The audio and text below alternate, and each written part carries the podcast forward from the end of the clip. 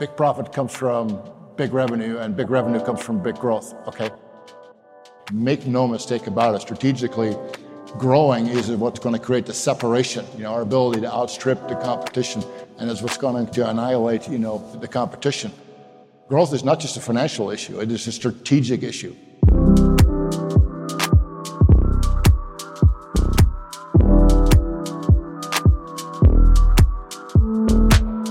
Velkommen til halvfemsens tyvende udgave af Aktieuniverset. Det er i dag den attende juni, og vi optager lørdag eftermiddag.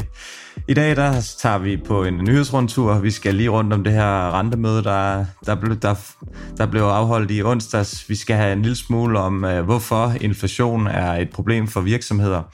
Vi skal en tur omkring Fubo T V, lidt Snowflake, og så får vi Jakob Skåning igennem til lige at fortælle os lidt update fra Kryptoland, og jeg tror ikke, det er gået nogens næse forbi, slet ikke efter, at Ekstrabladet øh, skrev et eller andet øh, clickbait-artikel i dag. Så meget er det faldet, øh, så, så tror jeg, alle er med, når, når man selv kan klikke ind og læse om det på, øh, på Ekstrabladet. Og en, man, øh, man også burde læse om på Ekstrabladet, selvfølgelig fordi han er en smuk ung mand, det er min øh, gode medvært, Mads Christiansen. Goddag, gamle dreng. Hvordan har du det? Goddag, Mathias. Jamen, jeg er nervøs. Øh, jeg er virkelig nervøs, fordi at du har fortalt mig, at du sidder, i, øh, du sidder på et italiensk wifi med et fransk øh, wifi-kort, og, og, og jeg tror, der er en grund til, at, øh, at, at det er et problem at hæve renten i E U, at, og det, det, er, det oplever vi måske årsagen til her, hvis det er sådan, at, at du lige pludselig forsvinder eller begynder at snakke virkelig langsomt. Så nu må vi se. Indtil videre tror jeg, jeg går, går, går, går klart igennem, men øh, ja, det kan også være, at øh, den falder ud senere, og så finder vi et, et trick til at løse det problem. Men lad os lige starte med at kigge lidt på indeksene, fordi det har jo bestemt ikke været nogen køn uge igen. Vi startede mandagen ud med at være helt skudt i kælderen efter, efter den her, øh, de her overraskende inflationstal sidste fredag. S and P'en bakker med fem komma otte procent, der er nede næsten fem procent, øh, D A X, og øh, Nasdaq er også nede næsten fem procent. Det er samme gældende for Nasdaq, og så er vi en procent hjemme i, øh, i Danmark. Danmark, som ikke har været helt så hårdt ramt af det her med vores kvalitetsselskaber med, med Novo Nordisk i front, som, som selvfølgelig ikke er superkørende, men, men langt fra lige så dårligt kørende som, som mange af de andre aktier, vi, vi taler om her i programmet. Øh, den ti-årige rente fik også et nyk op af i går tre komma fireogtyve. Olien falder en lille smule fra, fra et hundrede og tyve sidste uge til, til et hundrede og ti dag. Øh, En lille smule medvind stadigvæk i U S dollar og eurokurset. Den var nede i, i en komma nul fire, nu ligger den i en komma nul fem. Og så øh, Bitcoin er i omkring nitten tusind, og Ethereum, der er lige lavet her manus lidt tidligere i dag, var, var under et tusind. Ethereum seksten hundrede sidste uge, Bitcoin niogtyve hundrede, det taler vi lidt om med Jakob senere, men øh, ja, det er ikke... Øh, Det er, ikke, det er ikke spændende læsning, når man, øh, når man er, er lang i, øh, i aktieuniverset. Så øh, ja, det er, jo, det er jo sådan, det er. Vi, øh, vi bliver hærdet, og vi får op på brystet af, af det her. Ja, det gør vi.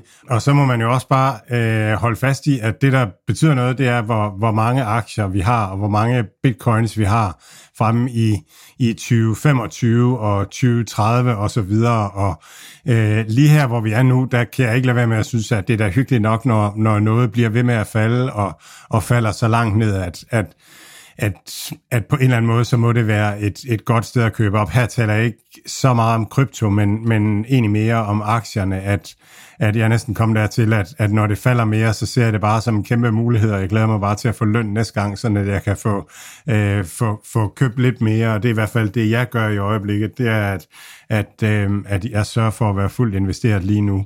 Øh, og det er der mange, der vil sige, det er, det er tosset dumt. Men, øh, men det handler jo, og det kommer vi til at snakke om, det handler jo noget om tidshorisonten. Hvis man er dem, der, en af dem, der er rigtig gode til at time det på, på, øh, på en, to, tre, fem, ti ugers sigt, så, øh, altså, så, skal man bare, så skal man bare lege med, fordi så er der virkelig muligheder her. Øh, men, men ellers, hvis man zoomer ud og ser på den lange bane, så, så er der meget, der er interessant nu, synes jeg. Mm. Ugens vigtigste nyhed, det var jo som sagt her i onsdags, der Fed-mødet øh, besluttede sig for at stige øh, renten med, med nul komma femoghalvfjerds. Øhm, Vi snakkede lidt om det, Mikkel Friisjøen, den sidste uge, og at det her, at det er måske det her lidt chok, fordi det var en lille smule overraskende. Nu, nu var det ikke så overraskende igen, men en lille smule overraskende. De fleste regner med nul komma fem. Øhm, det her med, at nu skulle vi bare få revet, øh, revet plasteret af, måske kortvarigt gå i recession for ligesom at få styr på det her inflationstal. Øhm, og det var egentlig lidt sjovt også, fordi nu har vi siddet også tech-investorer, og hver gang, at der har været høje rentestigninger, jamen så har det bare set øh, på det følgende glide den anden vej, men det var egentlig lidt omvendt også, så nu prøver vi også sådan ligesom at være med på det scenarie, at, at det er nu engang markedet, der bestemmer. Det er at folk, der sidder ude foran computeren og trykker på købsknappen eller salgsknappen, der bestemmer det. Øhm, man skal nok ikke bette against Fed, som, som et gammelt øh, saying er, men, men omvendt så er det også sjovt at se her, at det er altså egentlig markedet, der bestemmer, hvor markedet skal hen.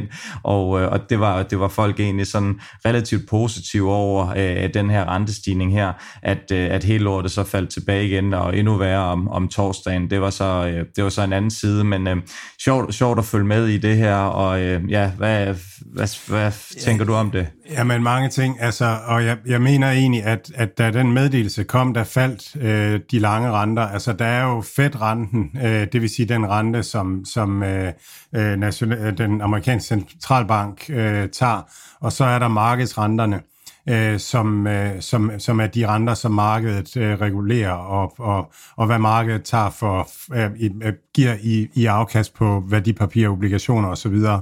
Og markedsrenten, den har jo været stigende længe. Den har jo været, øh, været væsentligt højere oppe i lang tid og har reageret på de her advarsler, der er kommet fra Fed og de her inflationstal, der kommer ud. Øh, så det er meget den, der betyder noget øh, for aktiemarkedet. Og så, øh, og så prøver man at læse, hvor, hvor Fed er henne. Men øh, øh, Powell var, altså markedet havde egentlig, øh, Powell havde sidste gang sagt, at der vil, det vil maks blive øh, en halv procent, altså halvtreds basispoint. Og, så, og, og til sidst i dagene op til, der, der var det egentlig sådan, at man regnede med, at det blev femoghalvfjerds basispoint. Det var det, der gav de dårligste odds ved bookmakerne, og den kom også hjem. Så overraskede det markedet lidt, at Powell, han, øh, han havde det samme mål for, den, øh, for, for centralbanksrenten, men, øh, men han, han, han hans vej til det var lidt langsommere, end markedet havde regnet med, og derfor så, så faldt markedsrenterne faktisk en lille smule på dagen. Og så var det jo det her med, at, at på dagen, så var folk sådan, yes, det er godt det her, nu, nu får vi styr på inflationen, og Fed er der og, og tager sig af det. Og så dagen efter, torsdag, så var det jo, at det hele bare skulle direkte ned i afgrunden igen, fordi der var fokus et andet sted. Det var, altså, der, der er to ting, man er bange for. Den ene ting, det er, at der ikke kommer styr på inflationen. Det er noget værmøje. Og den anden ting, det er, at, at økonomien går i stå. Så onsdag var man glad for, at det så ud til, at, at der kom styr på inflationen, at, at Fed var der. Og torsdag, så havde man så rettet fokus mod økonomien, øh, og, og så ind i, i, i det her med, at al efterspørgsel kommer til at dø ud, og vi ser ind i en recession, øh, og sådan nogle ting. Og det er, det er det, der skræmmer markedsdeltageren lige nu, det er den her lurende recession. Hvor slemt bliver det, hvor voldsomt bliver det, øh, og sådan noget. Så det er pest eller kolera, der skal vælges imellem, og onsdag var man glad for, at det blev pest, og torsdag var man ked af, at det blev kolera, og så fredag var det, var det opad igen.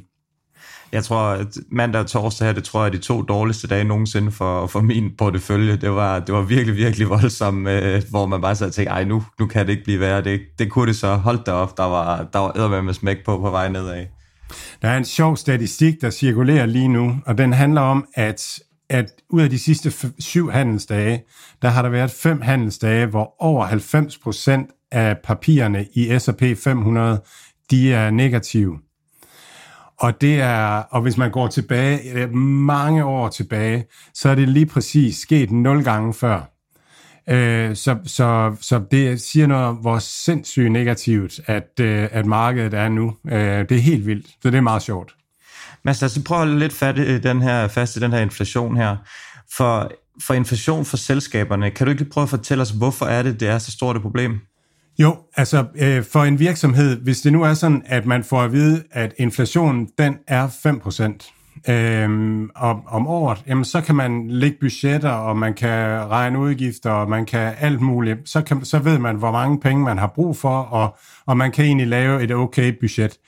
og sådan noget. Så det er ikke et problem, at, at, at, at der er fem procent inflation. Bare man ved, hvad inflation er, hvad, altså, hvad prisstigningerne er, og så hvad, hvad renten er, hvad omkostningen på at, at, at få kapital er.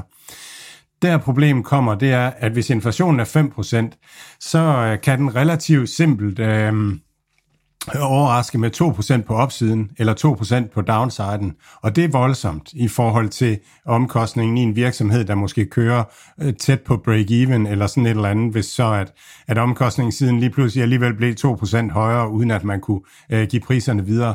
Så det er den der uforudsigelighed, der er i et inflationært miljø, som er problemet for virksomhederne. Og det er størst problem for de virksomheder, som arbejder meget langsigtet. Hvis man nu er en startup-virksomhed, der siger, nu giver vi den bare fuld hammer, og vi har, vi har ti millioner her til et eller andet, og så, øh, og så der sker noget, sådan at, at, at, øh, at udgifterne bliver meget større, så risikerer man at, at, at blive stoppet ud på grund af det. Så det er derfor, at, at især virksomheder i uh, unge virksomheder er dem, som, altså, som man ligesom siger, det, det bliver mere vanskeligt at, at manøvrere i det. Når vi nu snakker om de her virksomheder og sådan noget, og, og især de her tech, tech-aktier og sådan nogle, på, på de her niveauer, du var inde på det før til at starte med, du glæder dig til at få løn hver måned, det tror jeg de fleste danskere gør, men, øh, men, men du, du vil gerne investere på, øh, på de her niveauer, selvom det her med, jamen er bunden noget, jamen formentlig ikke, øh, det kan sagtens falde mere, øh, det, det ved vi nu, øh, en hel dag kan, sådan en dag som, som den anden dag med, med fem procent ned, står næsten på, på Nasdaq'en, så, så kan det jo så kan det blive meget hurtigt, blive rigtig meget, men hvad, hvad hvis vi lige sådan prøver at kigge lidt på bull, bullcase, nu prøver vi at tage de optimistiske briller på her i, i programmet og sådan kigge. Kan du ikke lige prøve at se, hvordan ser du bullcasen for, for det her space? Jo, for tech øh, er bullcasen jo, at, at, at den her I T- og telekomrevolution, den startede i halvfjerdserne. Intel opfandt mikroprocessoren, og så... Øh, Og så startede, så startede vi med at udvikle de digitale teknologier, de teknologier, der er omkring, at man har en, en mikroprocessor og en computer. Og nu er vi halvtreds år nede ad vejen. Og øh, hvis man sådan ser på teknologiske revolutioner, så er det egentlig sådan, så er det tidligt eller, eller tæt, tæt på midten. Og det, der sker omkring midten, det er sådan en S-formet adoptionskurve. Der begynder det virkelig, virkelig at rulle. Og det synes jeg, der er en masse tegn på, at, at de næste ti, tyve, tredive år, de bliver der, hvor, hvor I T og telekomrevolutionen virkelig ruller. Hvis man spoler tilbage til den, den teknologiske revolution, vi havde før den nuværende, det var biler, benzin og masseproduktion. Den startede i år nitten hundrede. Ford, han opfandt øh, bilen. Ford, hvis man har spurgt Fords kunder, hvad, han, hvad de gerne ville have, så har de sagt en hurtigere hest. Men de fik en bil i stedet for. Øh, og, og det viste sig at være, være en rigtig, rigtig god teknologi. Men det der, udover at der er en ny teknologi og nogle nye ting, man kan, så skal der være politisk velvilje, før at det rigtig, rigtig ruller. Og det, der skabte politisk velvilje omkring masseproduktion og sådan nogle ting, det var anden verdenskrig. Det var der, at vi fik os organiseret, sådan at vi virkelig kunne masseproducere, og kvinderne kunne komme på arbejde, så der kom børnehaver og plejehjem og alle sådan nogle ting. Alle de her ting, sovebyer, og man kunne pendle med bilerne og sådan nogle ting. Så, så det var det, der ændrede øh, samfundet, og den teknologiske revolution virkelig tog fuld fart. Øhm, og, og måske bliver corona det for, for I T-teknologien. Øh, Fordi vi ser de her dønninger nu, de her forsyningskædeproblemer og alt det her, og det er faktisk noget, som, som hvis man er ordentligt digitaliseret, så kan man i hvert fald forbedre det rigtig meget. Vi kan undgå, at en stor del af vores produktion skal ligge i Kina ved at automatisere produktionen, så slipper vi for, at de beslutter sig for, at, at en forkølelse skal gøre, at landet skal være lukket ned og så videre. Det går ud over vores forsyningskæder og, og sådan nogle ting. Og med, med digitalisering og grøn omstilling har vi også mulighed for at gøre os uafhængige af ham der, Putin der, og hans gas og sådan nogle ting. Så, så der er en masse muligheder for at arbejde os frem i det, og det, det tror jeg, øh, jeg tror, det er et godt bud, at corona bliver det, øh, bliver startskud til det. Og hvis det bliver det, så kommer vi til at se ind i ti, tyve, tredive år med fuld smadre på digitaliseringen, hvor at, at digitalt i dag har jo egentlig ikke ændret måden, vi lever på. Der er en masse ting, der er smart. Altså, vi, kan, vi behøver ingen telefonbog mere, men det ændrer ikke måden, vi lever på. Men det kommer det til over de næste ti, tyve, tredive år. Lars Tvedes seneste bog øh, læste jeg for et års tid siden, og han er inde på meget af den her, det samme, og også det her med, hvor, hvor hurtigt det går. Altså det, der har taget os halvtreds år, øh, og de forgangne halvtreds år vil måske kun tage os ti år de næste, og det, der så tager os ti år de næste ti år, vil de kommende ti år måske kunne gøres på to eller tre år. Så jeg tror, at vi sidder her og, og, og spejler os meget i, hvad der er foregået inden for det her space, og om det tager lang tid at sætte op. Men alt, alle data tyder på, at den her opspisningsproces, eller hvad man kan kalde det, den kommer til at gå så meget hurtigere fremad. Og det er jo også lidt det, som som du måske ser øh, i, i, i de her selskaber, mange af dem, som er inde i det her, det er den her udvikling. Jamen, der, der er måske for få i markedet, som rent faktisk kan forstå, hvor hurtigt at det kan gå, hvor hurtigt det, det kan gå øh, gående fremad, kontra hvad det har været tidligere. Hvordan ser du det? Jamen enig, og, og markedet er jo lige nu enormt nærsynet. Altså man tænker knap fjorten dage frem, ikke? Så alt det der, der kommer til at foregå om nogle år, det betyder ikke noget. Og det er jo, det er jo spil. Lige nu er det et psykologisk spil, det er et pokerspil, om hvor langt ned kan vi pløje det her, og sådan nogle ting. Og så, så alle er enige om nu, at alle de her aktier, de var, de var alt for dyre øh, for et år siden.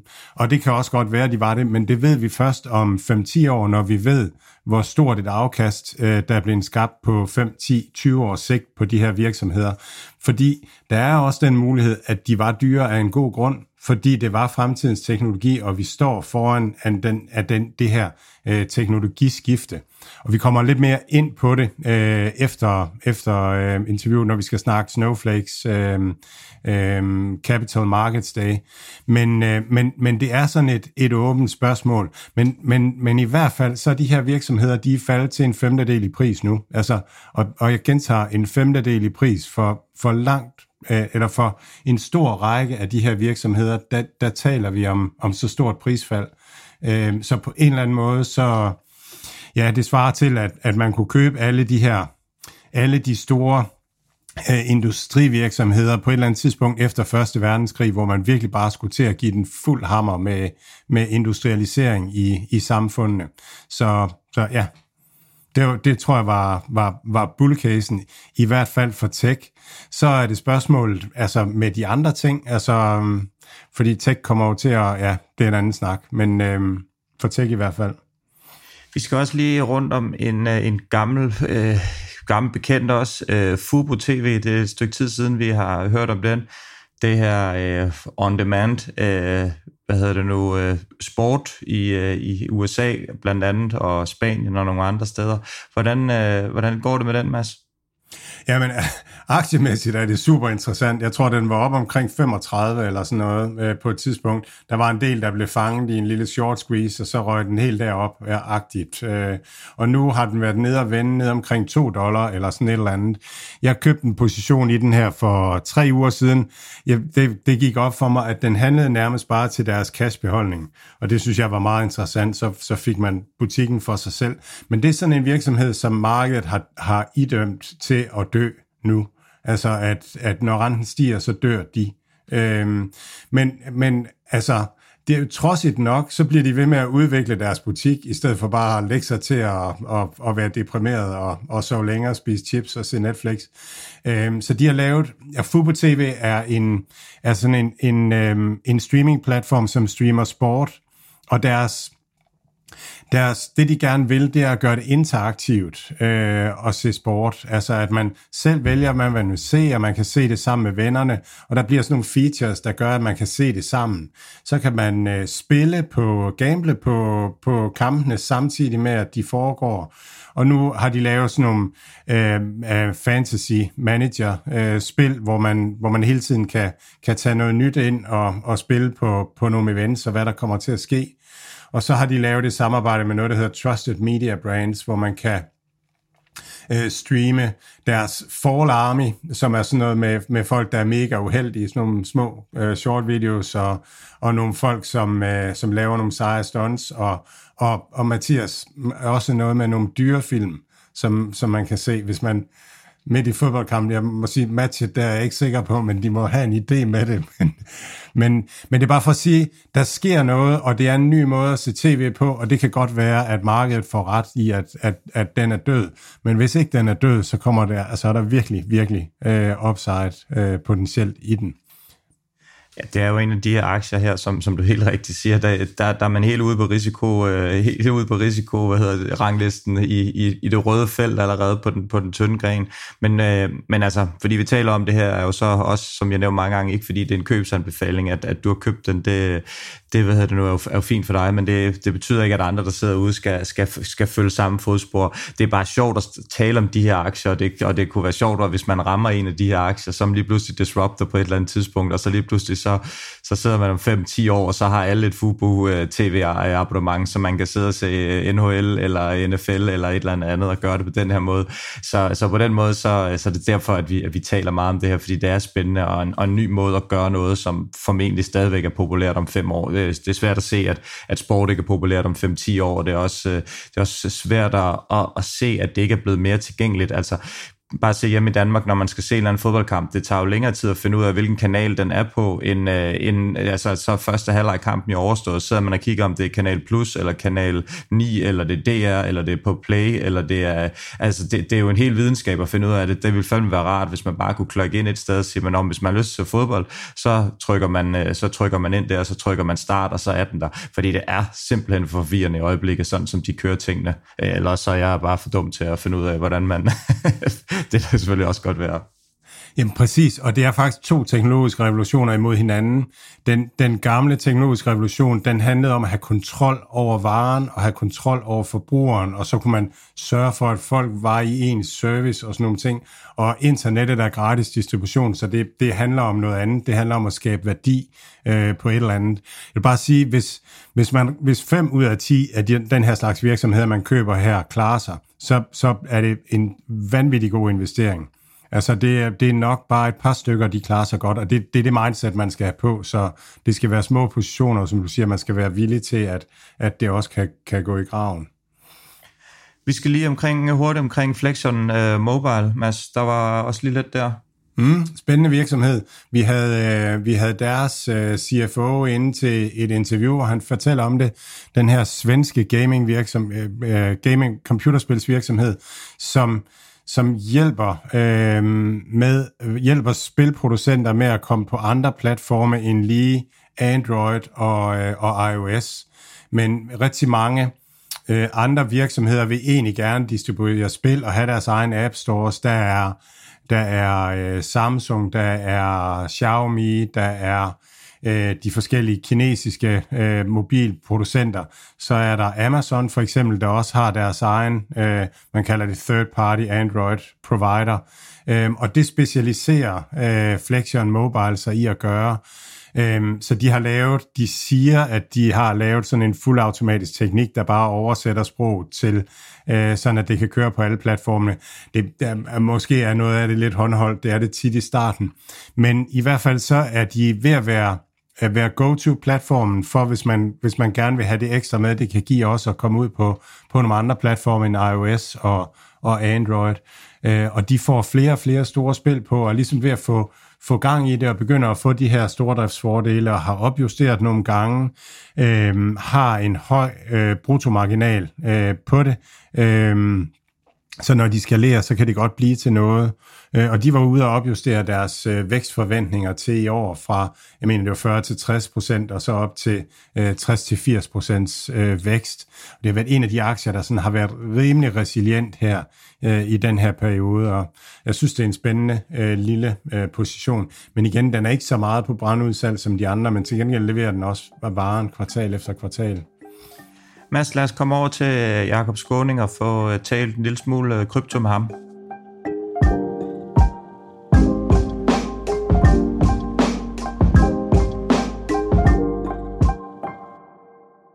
Alt hvad Mads, Mathias og deres gæster siger, er deres egne meninger.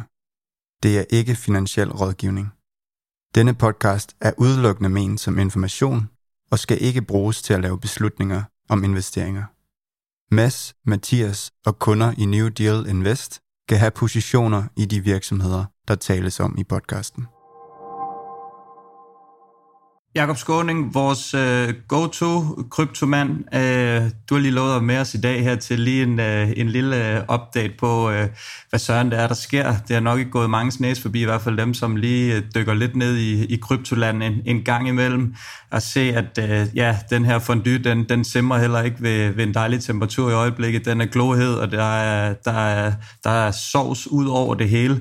Øhm, Inden vi lige når øh, til, hvad, det, hvad, hvad søren der er, der sker, så, øh, så er du startet med et øh, nyhedsbrev. Kan du ikke lige for, forklare lidt om det? Jo, og, og tak fordi jeg måtte være med. Jeg er glad for at være go-to-guy.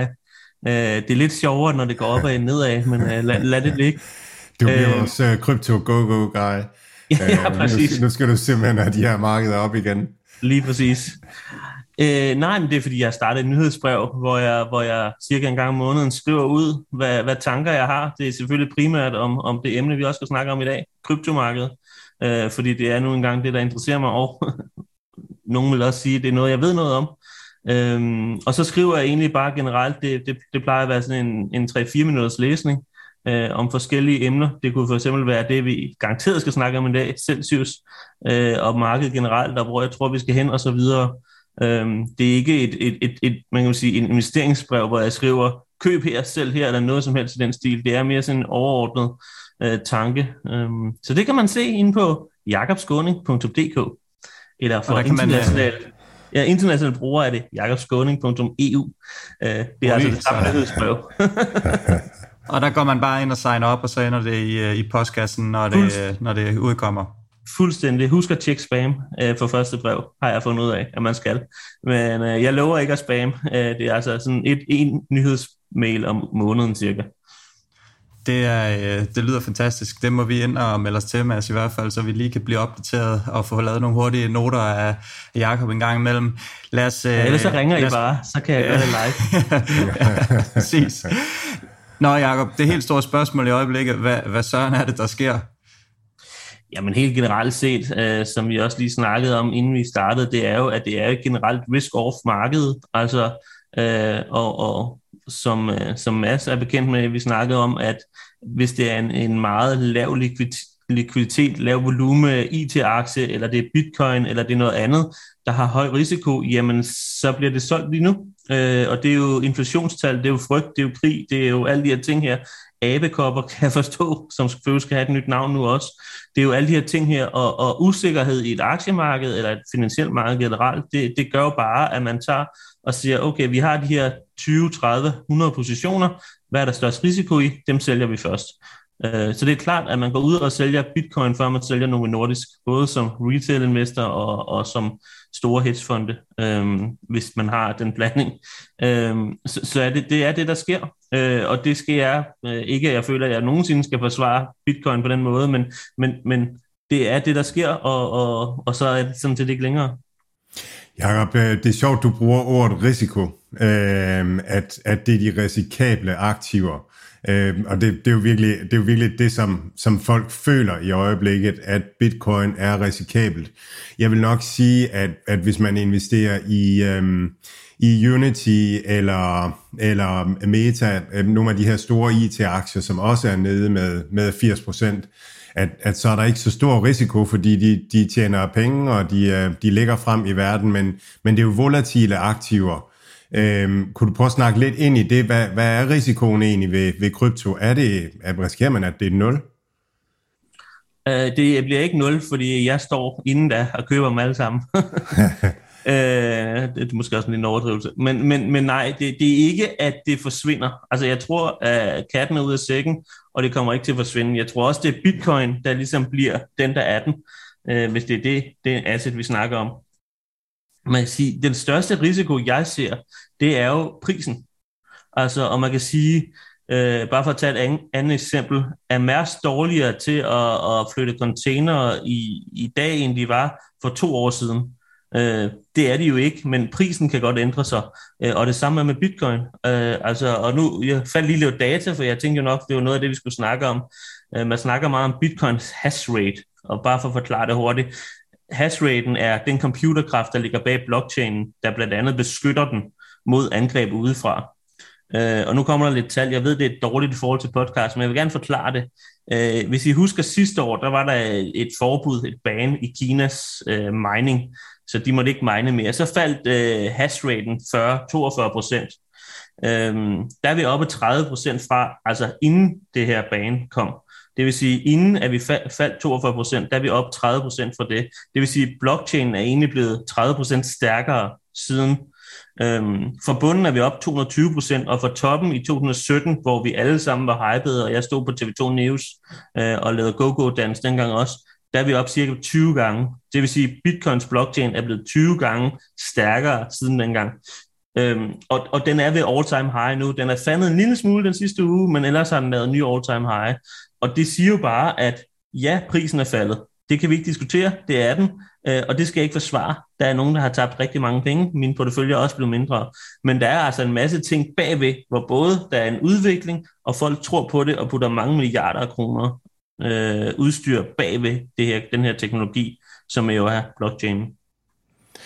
Jakob, så med, øh, altså nu her, hvor, hvor hashraten er, er stegen meget, det betyder også, at øh, hvad skal man sige, difficulty er stegen meget, det arbejde, man skal lave for at, at være heldig og øh, at få udløjet en, en bitcoin som belønning for sit arbejde er stegen meget. Og det betyder, at, at omkostningerne for minerne er, er stegen meget.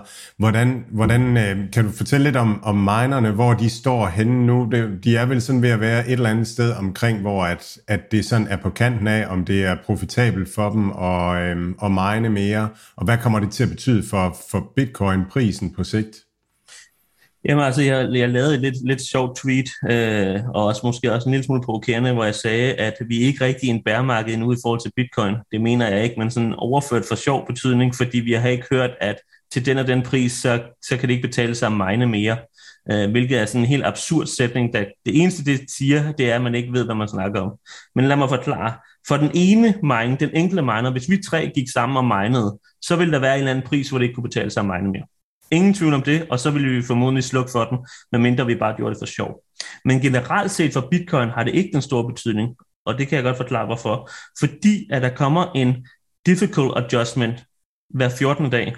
Det vil sige, at hvis en kæmpe stor miner, for eksempel da vi så det i Kina, at toogfyrre procent af mining, øh, hvad kan man sige, poweren forsvandt, jamen så går der fjorten dage, eller hver fjorten dage, så kommer der en, øh, en, en ny vurdering af, hvor svært det skal være. Og det vil sige, at når computerkraften forsvinder, jamen så bliver det også lettere. Det vil sige, at der er nogen, der, hvor det koster x kroner, lad os bare sige nogle fiktive tal, der er nogen, hvor det koster femogtyve tusind dollars at mine en bitcoin i gennemsnit, og der er nogen, der koster ti tusind. Og det vil sige, at for dem, der hvor det koster femogtyve tusind nu, jamen de miner i minus. Hvis de slukker for den, jamen så bliver det billigere for alle andre. Og det vil sige, at hvis vi falder til fem tusind dollars, jamen så kan det stadig betale sig at mine for dem, der gør det billigst, fordi der er en masse andre, der har slukket for deres miningudstyr. Okay? Så, så, så, så der er egentlig ikke, selvfølgelig er der en eller anden absurd pris, hvis vi går ned ti dollars, så er det noget andet. Men så længe vi er i, inden for rimeligheden, og det kan vi jo diskutere om, hvad er, men så længe vi er heroppe, og der er langt dernede til, til, hvor rimeligheden ikke er der mere, jamen så bliver det her ved, og så det har ikke den store betydning. Så den der argument med, det kan ikke betale sig at mine, hvis prisen kommer på X, jamen den er ikke valid. Øhm, så... Men, men der er alligevel, altså sådan en miner har jo købt nogle, nogle, øh, nogle chips og har nogle bygninger og så videre. De har nogle faste udgifter, og de har nogle, noget hardware, som de skal afskrive på. Så det er jo ikke bare sådan, man kan jo ikke bare, man kan jo ikke bare slukke og så sige, nu, nu gør vi det ikke mere. Altså, de må komme ned på et sted, hvor at de begynder, som du siger, at lade være, og hvor at, at udgifterne begynder at være for høje og sådan nogle ting.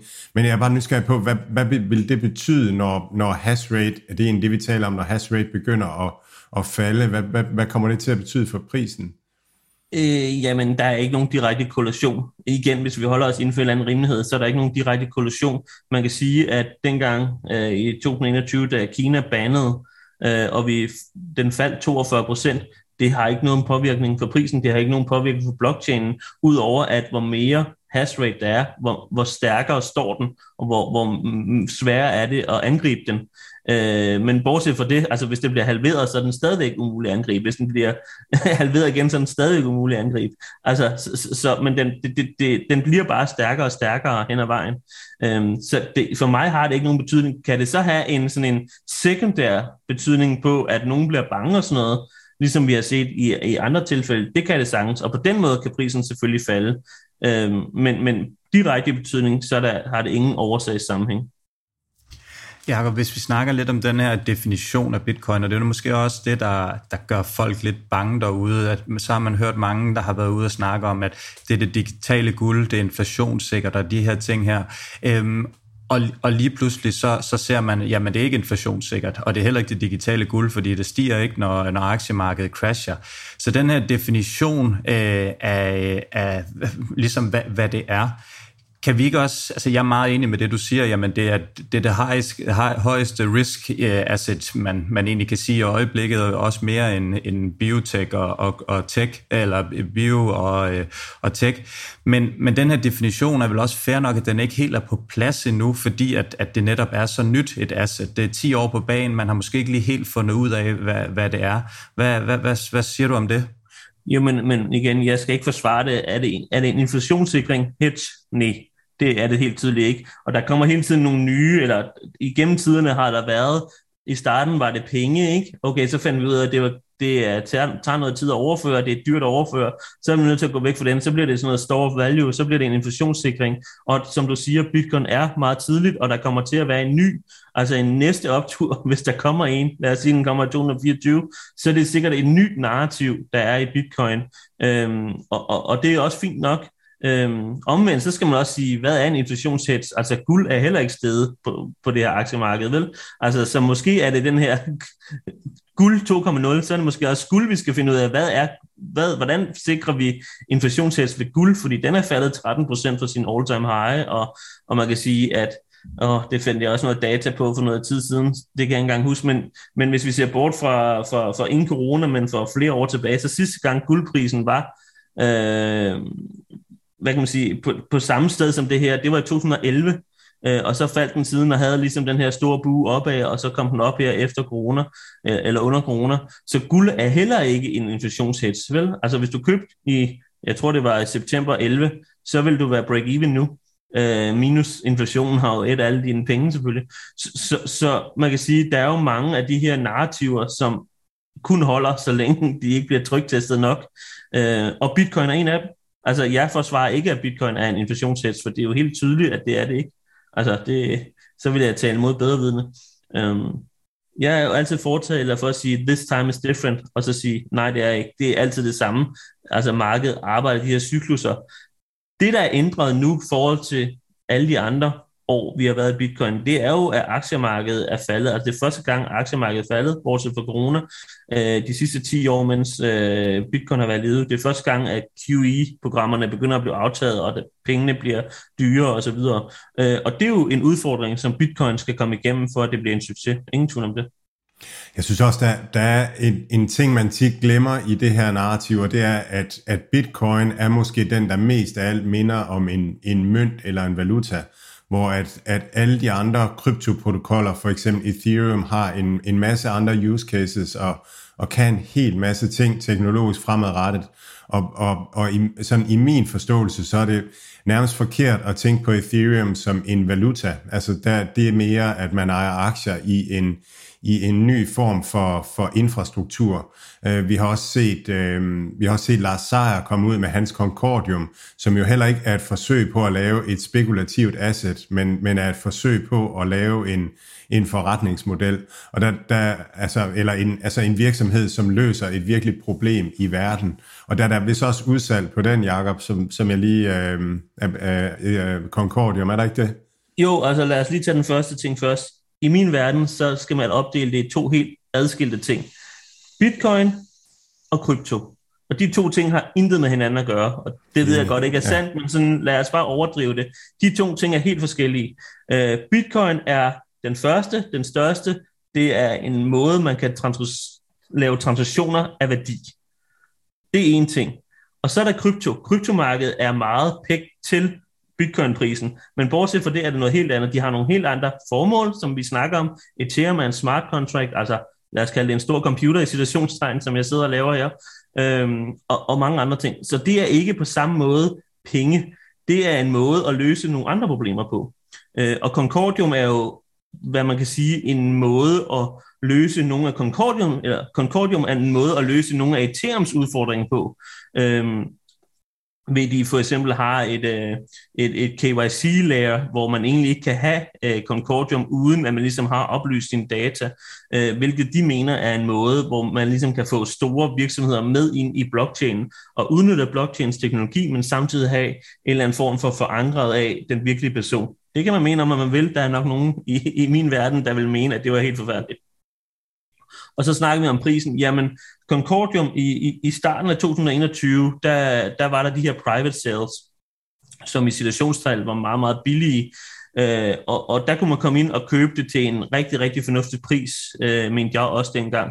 Øh, og det steg så tredive gange, fyrre gange derfra, og endda endnu mere. Og man, inden at det ligesom kom på markedet, altså der kunne man sælge den O T C øh, til, til en væsentlig højere værdiansætning. halvtreds gange kunne man måske have lavet de der seks otte måneder efter, man havde købt den i private sale to.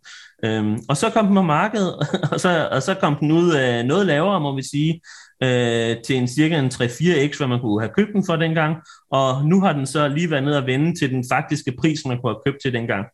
Og det kan man jo tage på, på to forskellige vurderinger. Et, de kom nok ud på et, et relativt dårligt tidspunkt, hvor markedet generelt var i et bear-marked. Bitcoin var faldende, som er korreleret med aktiemarkedet. Så de kom ud på et dårligt tidspunkt. Og man skal også sige, okay, hvis jeg tror på Concordium, øh, absolut ikke en købsanbefaling, men hvis jeg tror på den, så kan du faktisk komme ind til, hvor fonde, øh, store investorer osv. købte den til for et år siden på det regulære marked. Så det er måske en købsmulighed også. Så de har i hvert fald haft en hård start, rent prismæssigt. Men man skal jo altid huske, ligesom alt andet, at prisen og hvad der faktisk sker inde i blockchainen, og man kan se udviklingen omkring det osv., det er jo to forskellige ting. Jakob, hvordan, altså når, når, hvis vi nu tænker på Concordium som en virksomhed, så vil, så vil en børsnoteret virksomhed, så vil den jo komme med kvartalsregnskaber, og så kan man se, hvad var salget, og hvor mange nye kunder er der, og alt sådan noget. Hvordan gør man med sådan en, en, en krypto-ting der? Kan man, kan man, kan man følge øh, Concordium, hvor mange nye kunder der kommer, og hvordan det går med, med adoptionen og, og sådan noget? Er der et sted, og, og ved du, hvordan det går? Ja, altså jeg vil sige, at øh, mine tidligere kollegaer, G L enogtyve, den her danske kryptofond, de var jo øh, med i en artikel for nogle måneder siden, om, hvor, hvor, hvor de ligesom snakkede om, hvor meget aktivitet er, er der inde på blockchainen. Fordi ligesom Bitcoins blockchain, hvor vi kan se hver tiende minut, hvor mange der ligesom har lavet overførsler, så kan du også gøre det i Concordium. Og dengang, uden at jeg kan huske numrene præcist, så var det i hvert fald meget få transaktioner, der skete på Concordiums blockchain. Øhm, omvendt, så, så, så sker der en masse udvikling, men det er jo ligesom en, der skal du ligesom tage, ligesom at du tager for gode varer, hvad der kommer i kvartalsregnskaberne, øh, på hvad virksomheden faktisk siger, og vi har jo også set, at virksomheder måske øh, overdriver noget og underdriver noget andet, jamen så skal man jo øh, følge dem inde på de forskellige kanaler, ja, de har en Discord, de har en, øh, en Telegram-gruppe, de har en Twitter, de er relativt aktive, de er også relativt tilgængelige, øh, og, og uden at jeg skal sige, at jeg er den store investor, eller, eller, eller noget som helst i dem, jamen så er de relativt tilgængelige. Jeg ved da også, at Lars Seier er på øh, folkemødet nu, øh, så kan man jo gå over og prikke ham på skulderen og spørge, hvordan det egentlig går. Øh, så jeg har ikke noget negativt at sige om det, men jeg har heller ikke noget positivt. Altså det er jo en, en startup, øh, og det er jo ikke en virksomhed, det skal vi jo også huske. Det er jo en, de har en foundation, øh, og så er det ligesom decentraliseret på det, men de har jo selvfølgelig en masse udviklere siden. Øhm, så, så, så man skal passe på, ligesom med alt andet. Øh, men det er da spændende, at de, den er kommet ned i en pris, hvor man faktisk kunne købe den, inden de kom ud til en, igen situationstegn, meget billig valuering. Jakob, vi skal lige over og snakke lidt om Celsius. Kan du ikke lige starte med at, at forklare, hvad det er for en, en fætter? Jo, jeg må først disclaime, at øh, det, er jo, det er jo noget, der har været der øh, i flere år. Det er noget, jeg aldrig har brugt. Det er ikke noget, jeg offentligt har egentlig taget afstand fra, eller, eller, eller det omvendte, men det er aldrig noget, jeg har ville bruge. For, for at gøre det meget, meget enkelt, det er et sted, hvor du kan overføre din krypto, altså ligesom en exchange, og så kan du få nogle høje renter. Det vil sige, at man kunne få ti procent rente, tyve procent rente, altså noget, der er ikke bare væsentligt over, hvad man kunne få inde hos Nationalbanken, men sådan meget, meget, meget høje renter. Og det skal de jo på en eller anden måde tjene, tjene penge på. Det vil sige, at, at hvis Danske Bank giver dig ti procent i rente, og Nationalbanken giver dem nul procent, så skal de tjene de ti procent på en anden måde. Og hvordan gør de det? Jamen det gør de jo så ved at gå ud og, og gå ind i alle mulige forskellige projekter. For eksempel Luna, som vi snakkede om sidste gang, kan jeg huske, at jeg, jeg var med, øh, hvor, hvor man blandt andet kunne få tyve procent i rente på, på deres øh, stablecoin. Øh, og det ved vi jo godt, hvordan det er sket. For dem, der ikke ved det af lytterne, så kan jeg sige, at den øh, forsvandt til nul. Øh, det vil sige, at det var meningen, at den var pægt til en dollar, og så var den lige pludselig nul dollar værd. Øh, og så kan man sige, så har man tabt hundrede procent, øh, og så er det ærgerligt at kun have fået ti procent rente, kan man sige. Øh, så det er simpelthen et sted, der det er ikke en exchange. Og når jeg siger det, så mener jeg, at man kan godt lave øh, handler derinde, men det er et sted, der er meningen, at man skal opbevare sin krypto, og så få renter. Det, der er med det, det er, det er centraliseret. Ligesom alle mulige andre exchanges, så er det centraliseret. Så hvis det først går galt, så går det galt. Øhm, og det ligger på, nogen mener, det ligger på grænsen af det her DeFi, som er jo et virkelig marketingsord, der har været før. Og DeFi betyder jo netop decentraliseret investments eller investeringer, men det er det her ikke, altså fordi at når nogen kan lukke for et withdrawal, som er så det, de har gjort, jamen folk kan ikke trække deres penge ud, dem der har lånt penge derinde, kan ikke øh, putte flere penge derinde i det her faldende marked, det vil sige, de får margin calls, det vil sige, at de taber deres, øh, deres øh, kapital, de har lagt øh, til, til bund for den her, det her lån, de har taget osv. Nogen mener, og jeg har ikke, jeg har ikke verificeret det her, men nogen mener, at det er fordi, de er under angreb for nogle andre, som mener, at de har gjort nogle ting, der ikke er i orden. Ikke ulovligt, men bare ikke er i orden. Blandt andet med det her Luna her, hvor de åbenbart er kommet ud, inden den faldt sammen. Men det, der er med det, det er, at inde i kryptomarkedet, der findes der decentraliseret, og der findes centraliseret. Centraliseret, det er de her exchanges, hvor Celsius er en af dem. Det, der er med Celsius, det er, at den har en meget høj leverage, som jeg også ved, vi skal snakke om. De, de er meget tungt øh, belånet, fordi hvis du skal give din kunde ti procent i rente, jamen, så skal du selv ud og finde tolv til femten procent, for at du ligesom har en virksomhed, der går rundt. Og det er klart, så er du nødt til at tage en risiko for, at du kan få femten procent i rente. Øh, og når man så kommer under pres, ikke har haft sin risikostyring i orden, eller er under angreb, eller hvad der nu er grunden, jamen så bliver man meget hurtigt presset i forhold til, hvis vi bare åbnede en exchange og købte og solgte bitcoins. Der vil sige, så længe vi gør det ordentligt, og hvis vi som har de bitcoins, vi sælger, jamen så er, kan, kunne vi ikke komme under det samme pres, så vil vi lige pludselig bare ikke have nogen bitcoin at sælge måske. Øhm, men alle vil ligesom have svaret sit. Det var en meget kort og lang fortælling om, hvad Celsius er. Jakob, jeg bliver sådan lige lidt i, i, i tvivl, øh, fordi en exchange for mig, Det er, det er bare en, en handelsplatform, hvor at man faciliterer, at A køber bitcoin af, af B og så videre. Det vil sige, så har man jo ikke selv noget på, på bogen.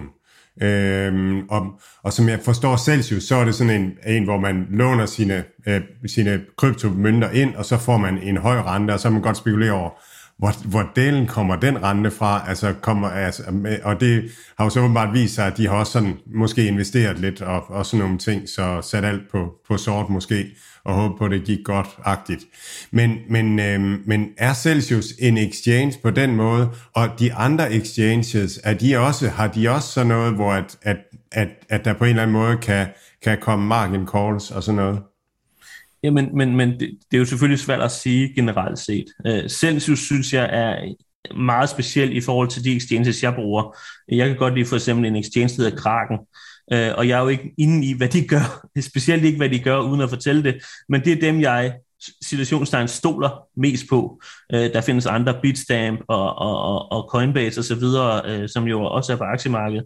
Og man kan sige, den mindst risiko, man kan lave, det er jo, Mads, hvis jeg vil sælge en bitcoin, og du vil købe en bitcoin, og vi bruger Mathias til at gøre det igennem, og hvis han, eneste han står for, det er bare at sætte os to sammen, jamen så er der meget lav risiko for, at, hvad kan man sige, at han kan blive presset fra et eller andet sted fra. Øhm, I specielt ikke, hvis vi efterfølgende så tager henholdsvis pengene ud og bitcoin ud, jamen så, så er der ikke rigtig nogen stor risiko. Men det er klart, at hvis Mathias begynder at give ti procent rente, for at du så beholder din bitcoin derinde, jamen så er der andre muligheder for at presse, øh, presse Mathias, om så det er, at man stikker en kniv i hovedet på ham, eller, eller man bare siger, at dit hus øh, skal på tvangsauktion, så, og du har nogle bitcoins, hvad siger du til at, at, at, at bruge dem til det, uden rigtig at fortælle en masse om det? Jamen det er der jo mulighed for, og det er i bund og grund det, der er sket her, om det er deres egen skyld, eller det er nogen, der prøver, altså det er et decideret angreb. Det har jeg lidt svært, der går forskellige rygter, og jeg vil helst ikke øh, sådan konkludere på det endnu. Øhm, generelt set, så synes jeg, at Celsius, og der er andre i samme kategori, er specielt i forhold til, hvad kan man sige, den normale struktur, hvor, hvor øh, min farmor og farfar vil gå ind og købe krypto. Og man må bare sige, altså hvis man går ind på Kraken, så vil jeg føle mig forholdsvis sikker. Igen, jeg bruger det meget, meget let, fordi man skal altid øh, holde øje, og, og, og generelt set bør man holde sin egen keys, altså sin egen bitcoin. Men, men i forhold til Celsius, så synes jeg, det er en helt anden risikoprofil. Og det er jo meget nemt. Får du ti procent i rente? Hvorfor får du ti procent rente? Det er, fordi der er risiko. Det, det, det er jo ikke så svært. Får du høj rente, er der høj risiko. Får du lav rente, er der mindre risiko. Og der er nogen, der har taget chancen, og, og, og ærligt talt, så, så har jeg ikke særlig ondt af de folk, der har penge i klemmen der. Det må jeg bare sige, fordi de har fået en høj rente, de har måske fået det i mange år, øhm, og, og det er uden at lyde sådan helt øh, ond eller noget, så, så, så, så synes jeg, at, at man skal i hvert fald tænke sig om. Øh, og hvis man har ti bitcoin, så skal man ikke putte ni komma fem bitcoin ind på Celsius, det er helt sikkert. Eller en, ja, en lille som helst anden. Nu, nu snakker du om det her, du har, du har tillid til, at, at Kraken er, at man kan sige, at er relativt sikker som, som det her bindeled mellem, mellem to, to kunder. Det giver I, igen også må jeg bare sige, at jeg bruger det her tillid meget varsomt. Ja, ja, og, og det, det synes det jeg, jeg og det var også lidt, det var også lidt der, mit, mit spørgsmål skulle, skulle lede hen til, som, som kommer et øjeblik, fordi det, det er jo det her med, at dem, der er pro-krypto, er jo meget pro-krypto, øh, føler jeg i hvert fald. Så det er sådan, selvfølgelig er der nogen, som, som siger, jamen, øh, forhåbentlig de fleste investerer kun øh, henad til det, de har råd til at tabe, som, som ligesom er buzzword inden for, for kryptoen her, men, men mange af de her mennesker, som står bag det, og som har tjent formue på det her, de er jo meget all-in, i hvert fald øh, de personer, som, som, jeg, som jeg kender. Og, og det er vel egentlig også lidt det her, man skal med ind over det her, hvis man investerer i, i nogle af de her, vi snakker Coinbase og sådan nogle ting også. Der er jo en god chance for, at der kan, hvad hedder det nu, skabe sig en eller anden form for panik inde ved dem, fordi hvis de måske i deres bagland også selv har investeret mod krypto og har købt til fyrre tusind eller halvtreds tusind, eller hvad de har en gennemsnitskurs på. Så, så det her lille crack i Celsius, hvis man kan kalde det det, så det, det tror jeg godt, man kan, man kan gøre.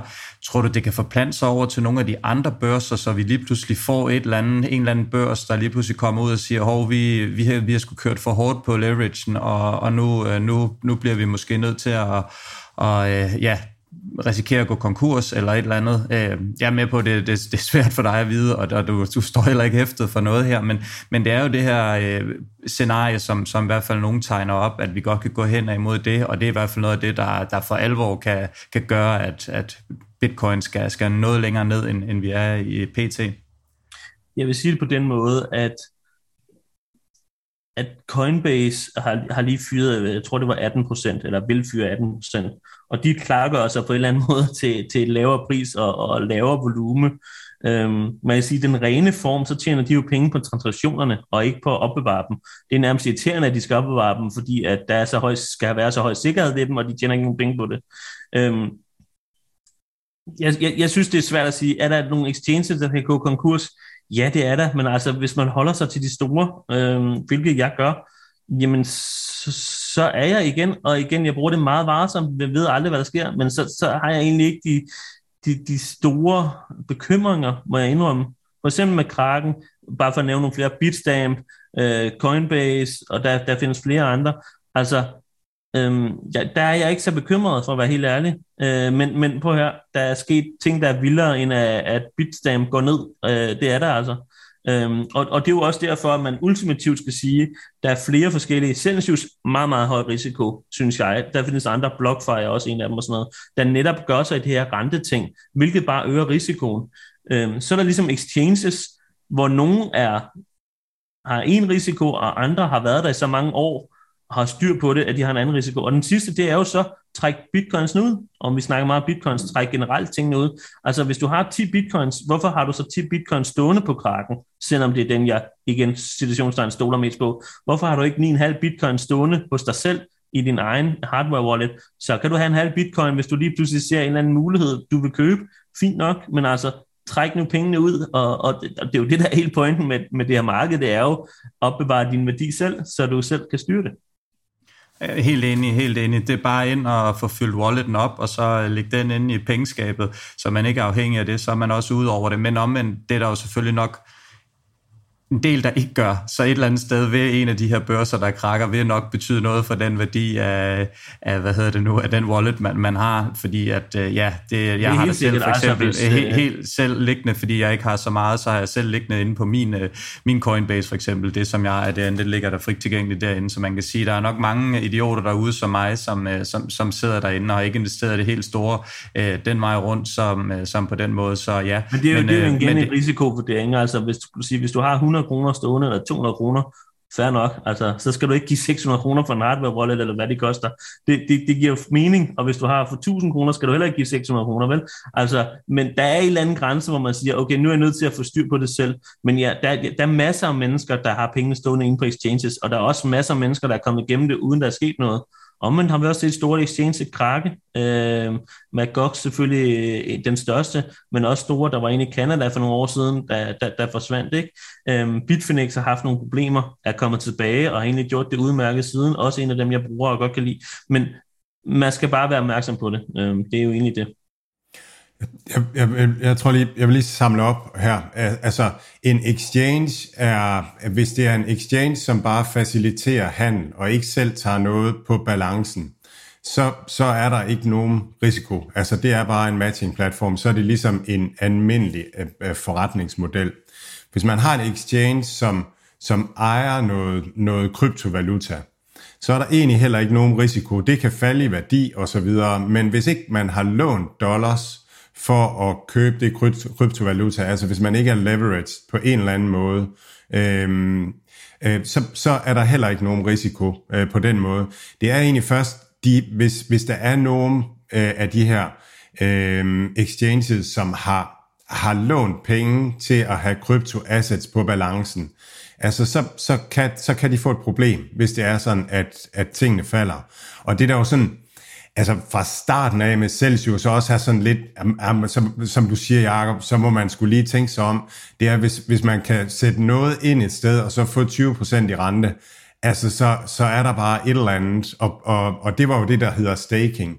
Men, men der er jo mange af de her øh, platforme, der tilbyder staking, og så kan man godt være sådan lidt, okay, hvad, hvad ligger der så egentlig bag ved det, og hvor mange forpligtelser øh, har de? Øh, så... det, er jo, det er jo egentlig meget, meget enkelt, at hvis du får en høj rente, så kræver det, at det firma også får en høj rente et andet sted. De mm. tryller jo ikke bare penge frem, ikke engang i kryptomarkedet. Og man kan sige, at, at Celsius øh, har jo et, et udstående lån øh, på to hundrede og tres millioner dollars. Jeg ved ikke, det ændrer sådan, sådan løbende hele tiden lige nu, og, og de har hele tiden en øh, likvideringspris, der ligger sådan et par tusind dollars under, hvor vi ligesom er, den startede vist i toogtyve tusind, og nu ligger den nede i fjorten tusind. Der er også rigtig mange tal, der farer rundt, og, og, og det er ikke hundrede procent valoriseret, det jeg siger, men det er noget af den stil.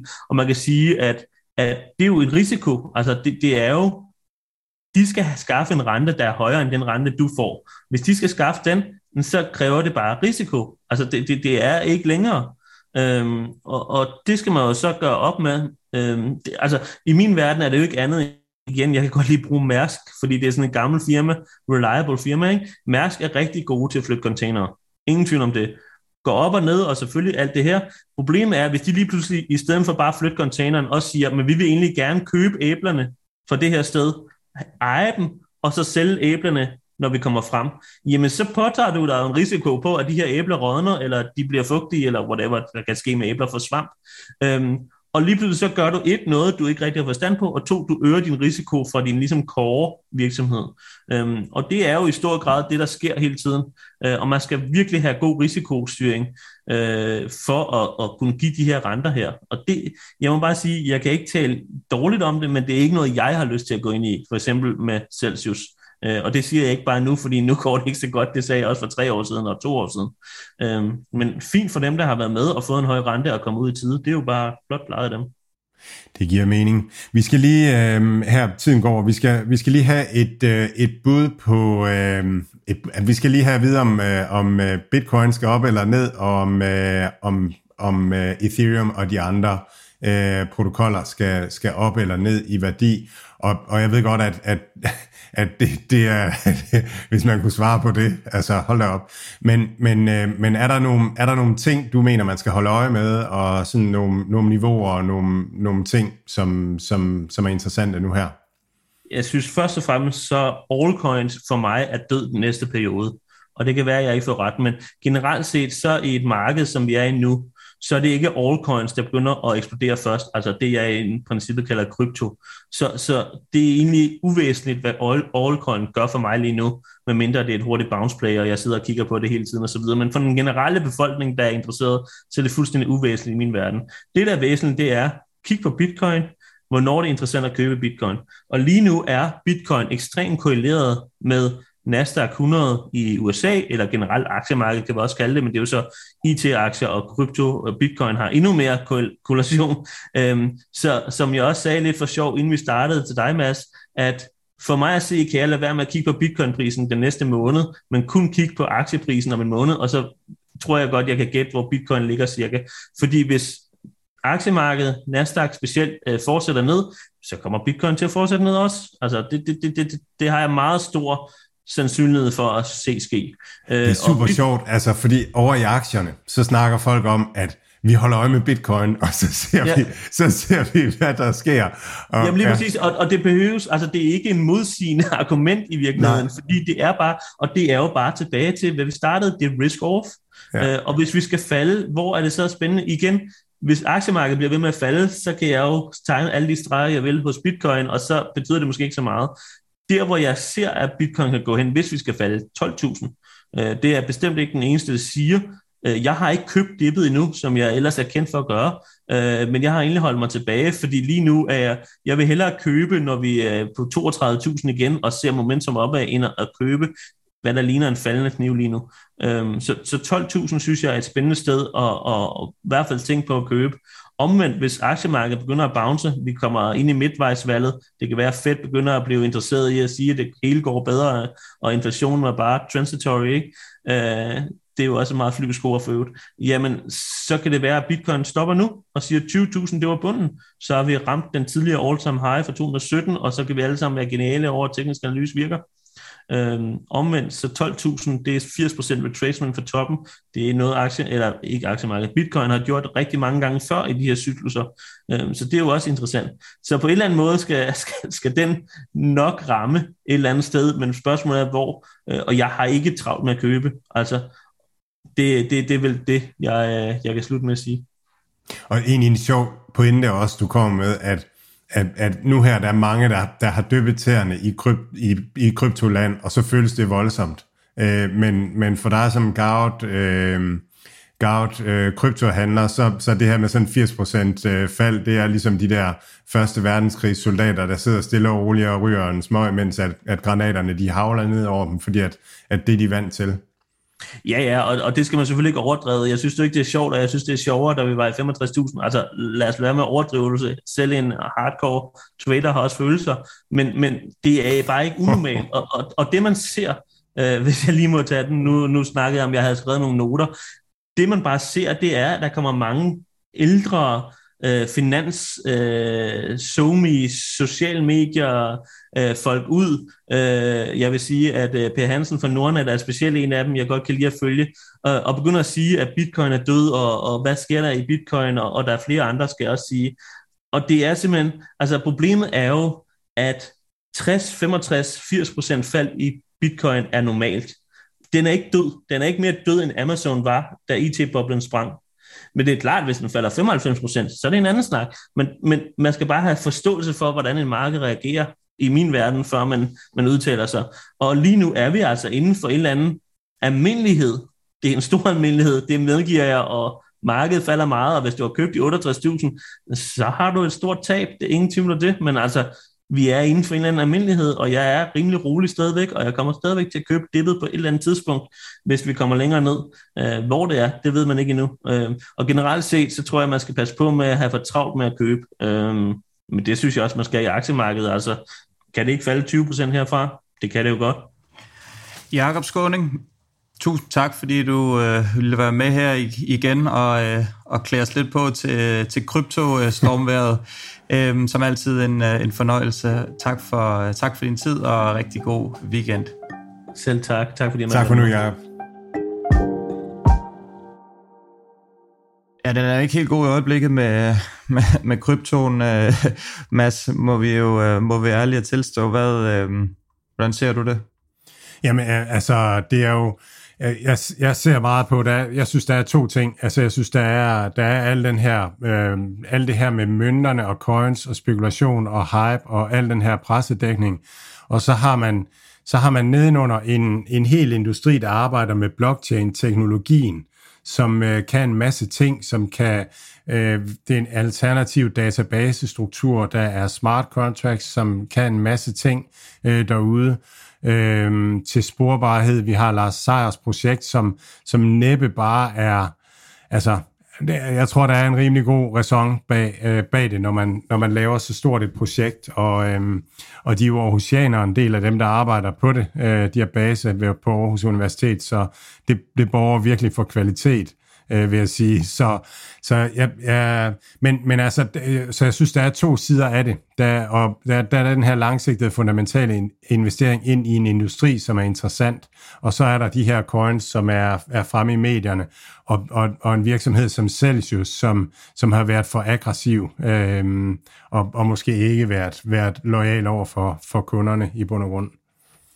Nej, så jeg sidder også og tænker det her med, at man ligesom nu her får, får taget alt al skidtet ud af det øh, med de her, mm. alle de her altcoins. Det, det, tænker ja. jeg, øh, det tænker jeg egentlig er okay, fordi som vi har talt om mange gange, jeg ved ikke hvad der er, fjorten tusind eller et eller andet af, af alle mulige forskellige, og det er jo klart, at det giver jo ikke nogen mening. Altså, der vil jo ikke have nogen værdi at lave en, en aktieuniverse-coin, som ville vi kunne, ville vi kunne starte op og så have, have i, i, i, ude i markedet om, om fjorten dages tid eller et eller andet. Det giver jo ikke nogen mening, den løser jo ikke noget konkret. Det her, der er jo ikke noget, der er ikke noget, hvor man siger, om den her løser aktieuniverset, som der ikke er tolv tusind andre mønter, så det giver lidt sig selv, at der er meget af det her, der bliver nødt til at ligesom blive flushet out, også for at give det lidt mere sådan øh, legitimt, eller sådan lidt mere sådan reliable grundlag for at have det her. Øh, og jeg er helt enig med, at der er ikke noget fundamentalt i selve teknologien. Det er jo ikke sådan, at øh, de har fundet ud af, hvordan man, man hacker en, en blockchain, eller man kan hacke bitcoin, eller et eller andet, hvor man siger, men det er fundamentalt ændrer casen. Der er en masse, masse risky penge, som ryger på, på baggrund af det her, øh, og for folk, som har, øh, som har været helt ude på den yderste del af, af risikospekter og, og, lånt, og lånt de her, stikket de her coins og fået mange procent i renter, det, det there is no free lunch, og det, det, det har der været med det her, og det er klart, at, at det, giver, det giver jo god mening, at, at det skal stoppe, når vi, er, når vi er på vej nedad, når man kan sige, vi snakker om nogle af de andre ting, som er, som er faldet firs procent, som rent faktisk har en, en, en man kan sige, legitim vare på hylden og noget, og, og så er der noget her, som, som er måske ikke helt er defineret endnu, men, men som på sigt kan løse et problem, så skal det selvfølgelig også straffes øh, tilsvarende. Det, ja, så det, det, det, giver, det giver god mening. Fuldstændig præcis. Jeg, jeg var på en konference sidste år, hvor, hvor der var en oplægsholder, om, som fortalte om krypto eller om blockchain-teknologien. Øh, og så blev han spurgt efterfølgende, der var sådan en, en, en rundbordssamtale, så, så blev der spurgt fra salen omkring, øh, omkring hvad han gjorde øh, med hans bitcoin-beholdning, når det var sådan, at han havde brug for rigtige penge. Og han sagde så det her, at han, han, han solgte aldrig bitcoin. Han belånte bare sine bitcoins, så han havde købt sit hus på, på lån med sikkerhed i, i bitcoin på en eller anden måde. Så det, det, det siger sådan lidt om, altså hvor, hvor, meget, øh, hvor meget gearing der kan være derude, som skal luftes ud, som, som du siger. Så det, ja. så, så det, det er der, vi er. På lang sigt tror jeg, tror jeg rigtig meget på teknologien. Mads, lad os komme over og tale en lille smule om uh, Snowflake. Vi har fået en lille uh, hvad hedder det nu, intro Med, med i starten af programmet her med, med, snow, med Snowflake. Kan du ikke bare lige hurtigt to linjer lige forklare, hvad, hvad Snowflake er, inden, vi, inden du hopper lidt mere ned i, i fondyen? Jo, det er Frank Slootman, som, øh, som kommer med de her sætninger under, under deres øh, Capital Markets Day, øh, under interviewet længere nede. Jeg synes, det er så, så rammende. Øh, og han siger det her med, at, at, at vi skal vækste øh, for, at, for at tilindegøre vores... Øh, altså, vækst er strategisk, og det er for at tilindegøre vores øh, konkurrenter. Og det, man skal forstå om Snowflake, det er, at det er en, en, en markedsplatform. Det er et sted, hvor virksomheder kan samarbejde om at dele data, og de kan samarbejde med, med, med folk, der laver applikationer til dataanalyse. Og så laver de den applikation på Snowflake, sådan at, at virksomheder kan få mere ud af deres data øh, på Snowflake. Jeg har tit talt om det her New Retail øh, fra, øh, ude fra Alibaba.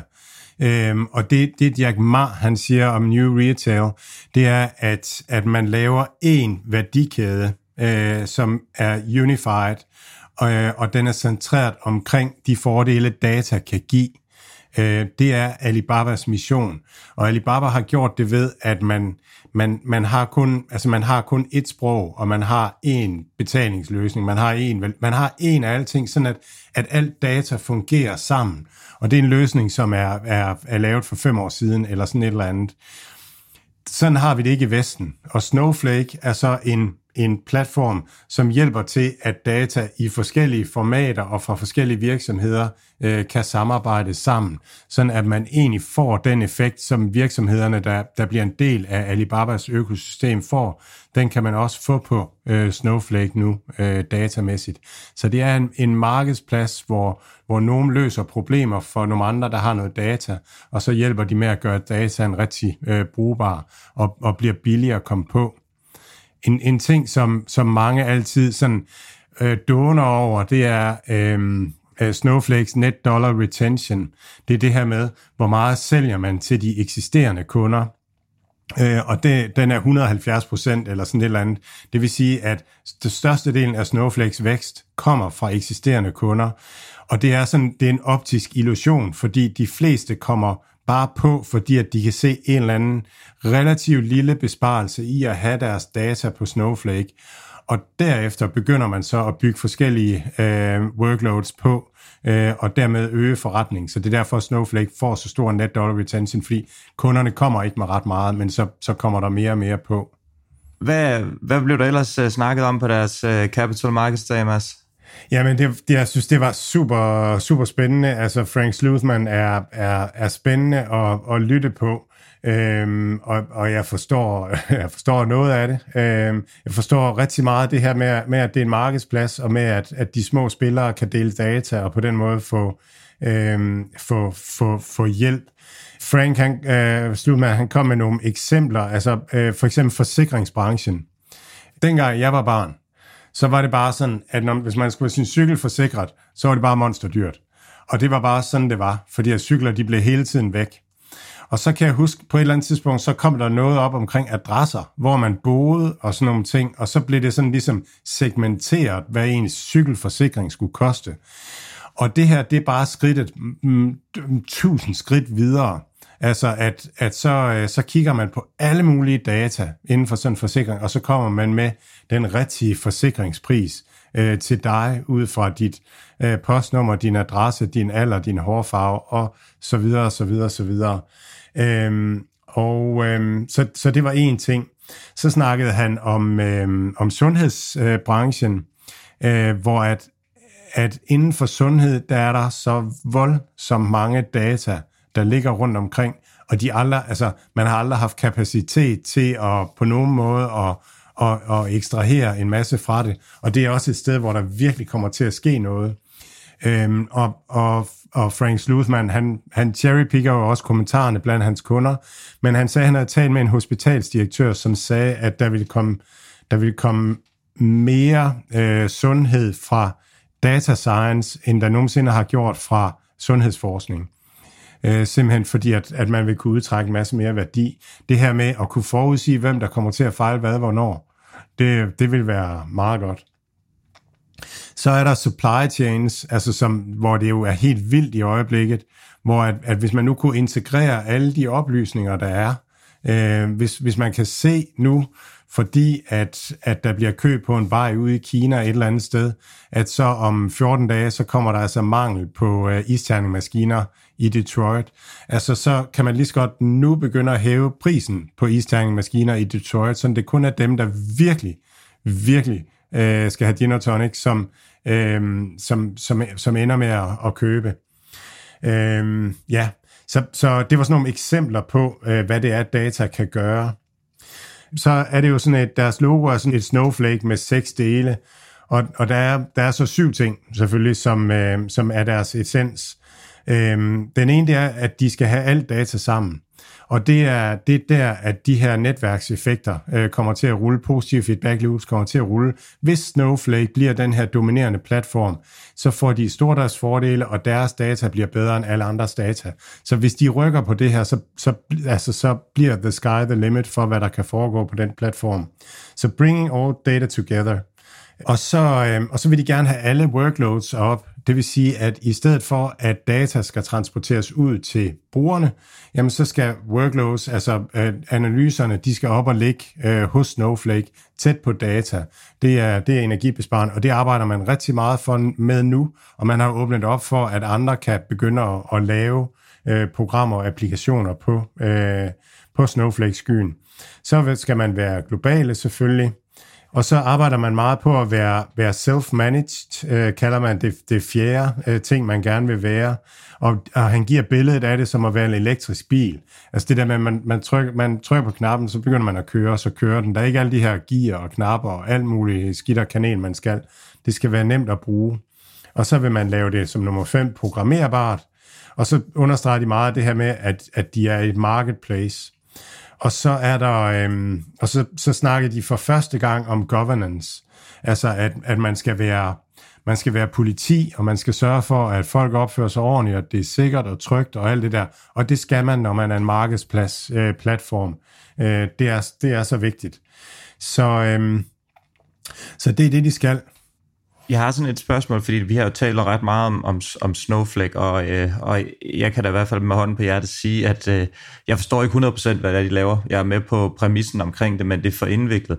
For at få flere med, øh, så skal de måske også være bedre til på en eller anden måde at beskrive, hvad det præcis det er. Fordi forbrugerne, som sidder derude, hvis du starter op og skal, skal lave fremtidens pizzeria, jamen så skal du også øh, vide, hvad du, hvad du køber ind til, at jamen, der, bliver, der bliver lavet flere, eller bliver solgt flere pizzaer om onsdagen i Aarhus. Og det kan du få adgang til at få at vide, hvis du, hvis du køber et Snowflake-abonnement. Og på den måde, der tror jeg, at der er mange, der, der sidder derude, som, som, som er lidt ligesom mig, ikke hundrede procent forstår det her og tænker, gud, jamen er det et Snowflake-abonnement? Hvordan tror du, de, de kommer i mål med at løse det her? Fordi du snakker også om, at det er mange af deres brugere, som bliver ved med at købe nye ting. De skal jo også ud og have fat i nye brugere og, og nogle mindre. De kan ikke kun handle med de store, det kan de i starten, men det skal jo være, den her plads skal jo være markedsplads for, for data, skal jo være tilgængelig for alle, for dig og mig og, og alle mulige andre, der sidder derude. Hvordan kommer de i mål med at, at gøre det mere forståeligt? Jamen det er mega godt øh, spørgsmål, og Og det er jo sådan, de også arbejder nu med de store virksomheder, at de får dem på på et eller andet, hvor virksomheden kan se en value prop, og så begynder man at, at arbejde mere og mere med det. Men sådan er det med al ny øh, teknologi. Øh, hvis du sammenligner med internettet for eksempel, så, så er det jo også håbløst at, øh, at finde ud af at lægge ting op på internettet. Men du og jeg, vi kan, lægge, vi kan lave en podcast, og vi kan lægge den op, og vi kan lægge YouTube-videoer op og sådan noget. Det er applikationer, der er kommet på. Øh, og det er, det er egentlig der Snowflake er kommet til nu, det er, at man begynder at have virksomheder, som laver de her applikationer, så man bliver infrastrukturen, det, det er nedenunder, alt det, der så kan laves på data, det bliver bygget af virksomheder. Og så bliver der en lille virksomhed, som kan hjælpe os i Aktieuniverset med at analysere vores lyttere øhm, og sådan nogle ting. Og så køber vi en ydelse fra den, og lægger vores, altså skal vi selvfølgelig have vores data derop. Men, men, men det er bare den her transition, som, som, som hele det her space går igennem, at det er svært at bruge nu, og så bliver der bygget en masse tools og virksomheder og løsninger, der gør, at, at det bliver øh, nemt at bruge. Det er også lidt det, de mener med self-managed, at det skal være relativt øh, simpelt at bruge.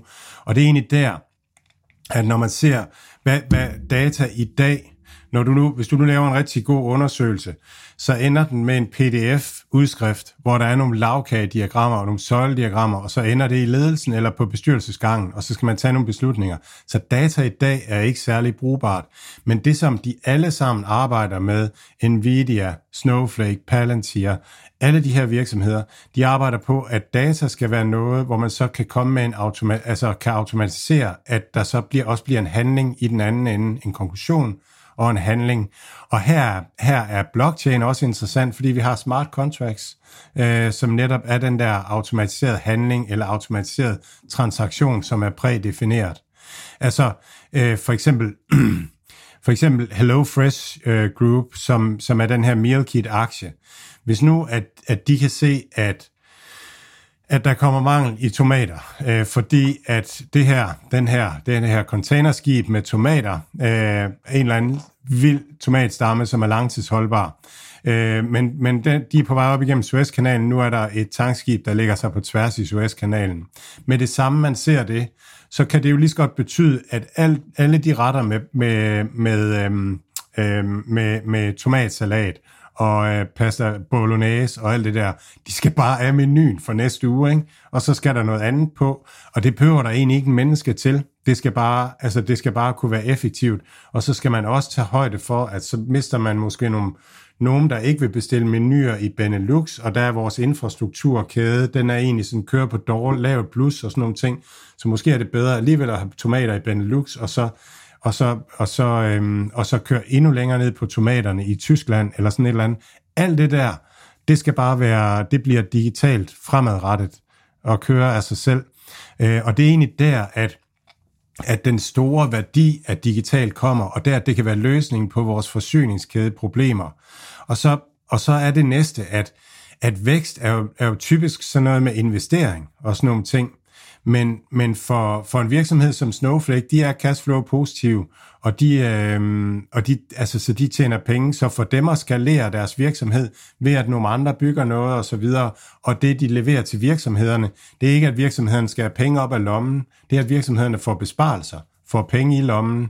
Øh, så, så på den måde, så, så ja, det, det, er, det bliver en, infla- en deflationær kraft, og det, bliver, det kommer virkelig til at, at rykke øh, fremadrettet. I hvert fald spændende, spændende segment, spændende virksomhed, som, som ja, også er på, på min indkøbsliste, eller hvad hedder det nu, i min portefølje, så øh, må vi se, det heller ikke været prangende, som den har klaret sig øh, sjovt nok i, igennem den her periode, så, øh, så det, det, er en, det er en billig aktie nu. Det har været vanvittigt dyr. Altså, jeg, jeg, jeg skrev med Ernest på et tidspunkt, at han havde bare købt den sådan højt op, øh, eller talt med ham. Han havde købt den højt op, fordi han synes, det var super interessant, sådan, hvordan, hvordan kan man tjene penge på en virksomhed, der er så dyrt prissat. Og så da den var kommet halvvejs ned, så sagde han, jamen, hvis de holder nogenlunde deres prognose, så kommer jeg til at tjene ti procent per år, eller sådan et eller andet. Men nu er den så faldet, måske, nu er den faldet væsentligt længere, og sådan nogle ting. Så det, det, bliver, det bliver interessant. Men, men der er også det der med, det er, det er lidt ligesom uh, Alibaba, deres Taobao-platform og, og Shopee-platform. Det minder rigtig meget om dem strukturmæssigt, at når først, når først det begynder at rulle, altså, så er der virkelig potentiale for, at de kan have de her vækstrater mange, mange år fremadrettet, fordi vi bare lige er startet med at døbe tæerne i det. Vi skal lige have, inden vi runder af, Mads, øh, der er noget interview med, øh, med HelloFresh Group, noget webcast. Kan du ikke lige øh, fortælle om det? Jo, jeg, jeg så et interview, et interview med, øh, med HelloFresh øh, Group, øh, og, og hvor, de, øh, altså, hvor de fortalte om det her med, med digitalisering af deres værdikæder, og fortalte om, hvordan de havde klaret sig godt igennem øh, coronakrisen. De, de, er, de har tredoblet deres produktionskapacitet øh, øh, det sidste år, eller de sidste to år, øh, og det er altså, der, der, skal, altså, der bliver snittet tre gange så mange agurker, øh, som der gjorde for to år siden. Det er altså noget af en, en, øh, en heftig øh, bedrift, og det er netop rigtig meget digitaliseret, øh, fordi man skal hele tiden have styr på, øh, hvor, hvor, hvor der mangler, hvor, hvad, hvad kommer der af problemer derude. De fortalte, at, at da coronakrisen kom, der kunne de lige pludselig se, at nu gik efterspørgselen bare helt vildt meget værd. Og så gjorde de det, at de sagde, okay, vi har nogle relativt komplicerede produkter at, at levere og pakke, det holder vi op med. Nu skal folk bare have agurker og tomatsalat, et eller andet, der er hurtigt at, at pakke og at producere, fordi så kunne de øge hastigheden, så, så kunne de imødekomme den lidt større efterspørgsel. Så de har, de har vildt mange håndtag, de kan skrue op og ned på, altså hvor komplekse er vores produkter. Hvis produkterne er komplekse og spændende, så er det godt for nogen, og så, så bliver det også, altså det kan være en god måde at fastholde øh, folk på. Og når, når der lige pludselig kommer stor efterspørgsel, jamen, så kan man skrue ned for kompleksiteten. Man ved hele tiden, hvad der, hvad der er på vej i skibene, og, og, og hvis der er en eller anden skib, der ligger på tværs et eller andet sted, jamen, så, så ved man også, hvad der ligger på de skibe, der er på vej og sådan noget. Så det er den der fuldt digitaliserede øh, værdikæde, som, som man skruer på. Og jeg kan ikke lade være med at tænke på, at, at når, når alle mulige andre brancher lider over, øh, under inflationen, at lige pludselig så er den X-vare blev en dyrt, og så Y-vare blev en dyrt, og sådan nogle ting. Der har, øh, der har øh, HelloFresh en mulighed for at påvirke efterspørgselen. Hvis de kan se i næste uge, så tomater altså bare hammerdyre. Væk med, væk med tomatsalat, væk med spaghetti bolognese og sådan nogle ting, så, så undgår vi at skulle have have de dyre ting ind i vores værdikæde. Mens nu kom der alligevel et læs løg igennem, så, så får folk noget, noget sauerkraut eller øh, tysk pølse, eller hvad det er, øh, med, med en masse af det. Så, øh, så, så jeg synes bare, det er spændende. Og, og det, ja, data, data, data. De næste ti, tyve, tredive år, det bliver for vildt. Det er nøgleordet for i dag, det er, det er data. Mads, øh, det var det, der var på, på menuen i, i dag. Det var øh, ja, som altid en øh, fornøjelse. God øh, weekend til dig. God weekend til vores lyttere derude, og vi er naturligvis tilbage igen i næste uge. I lige måde, Mathias.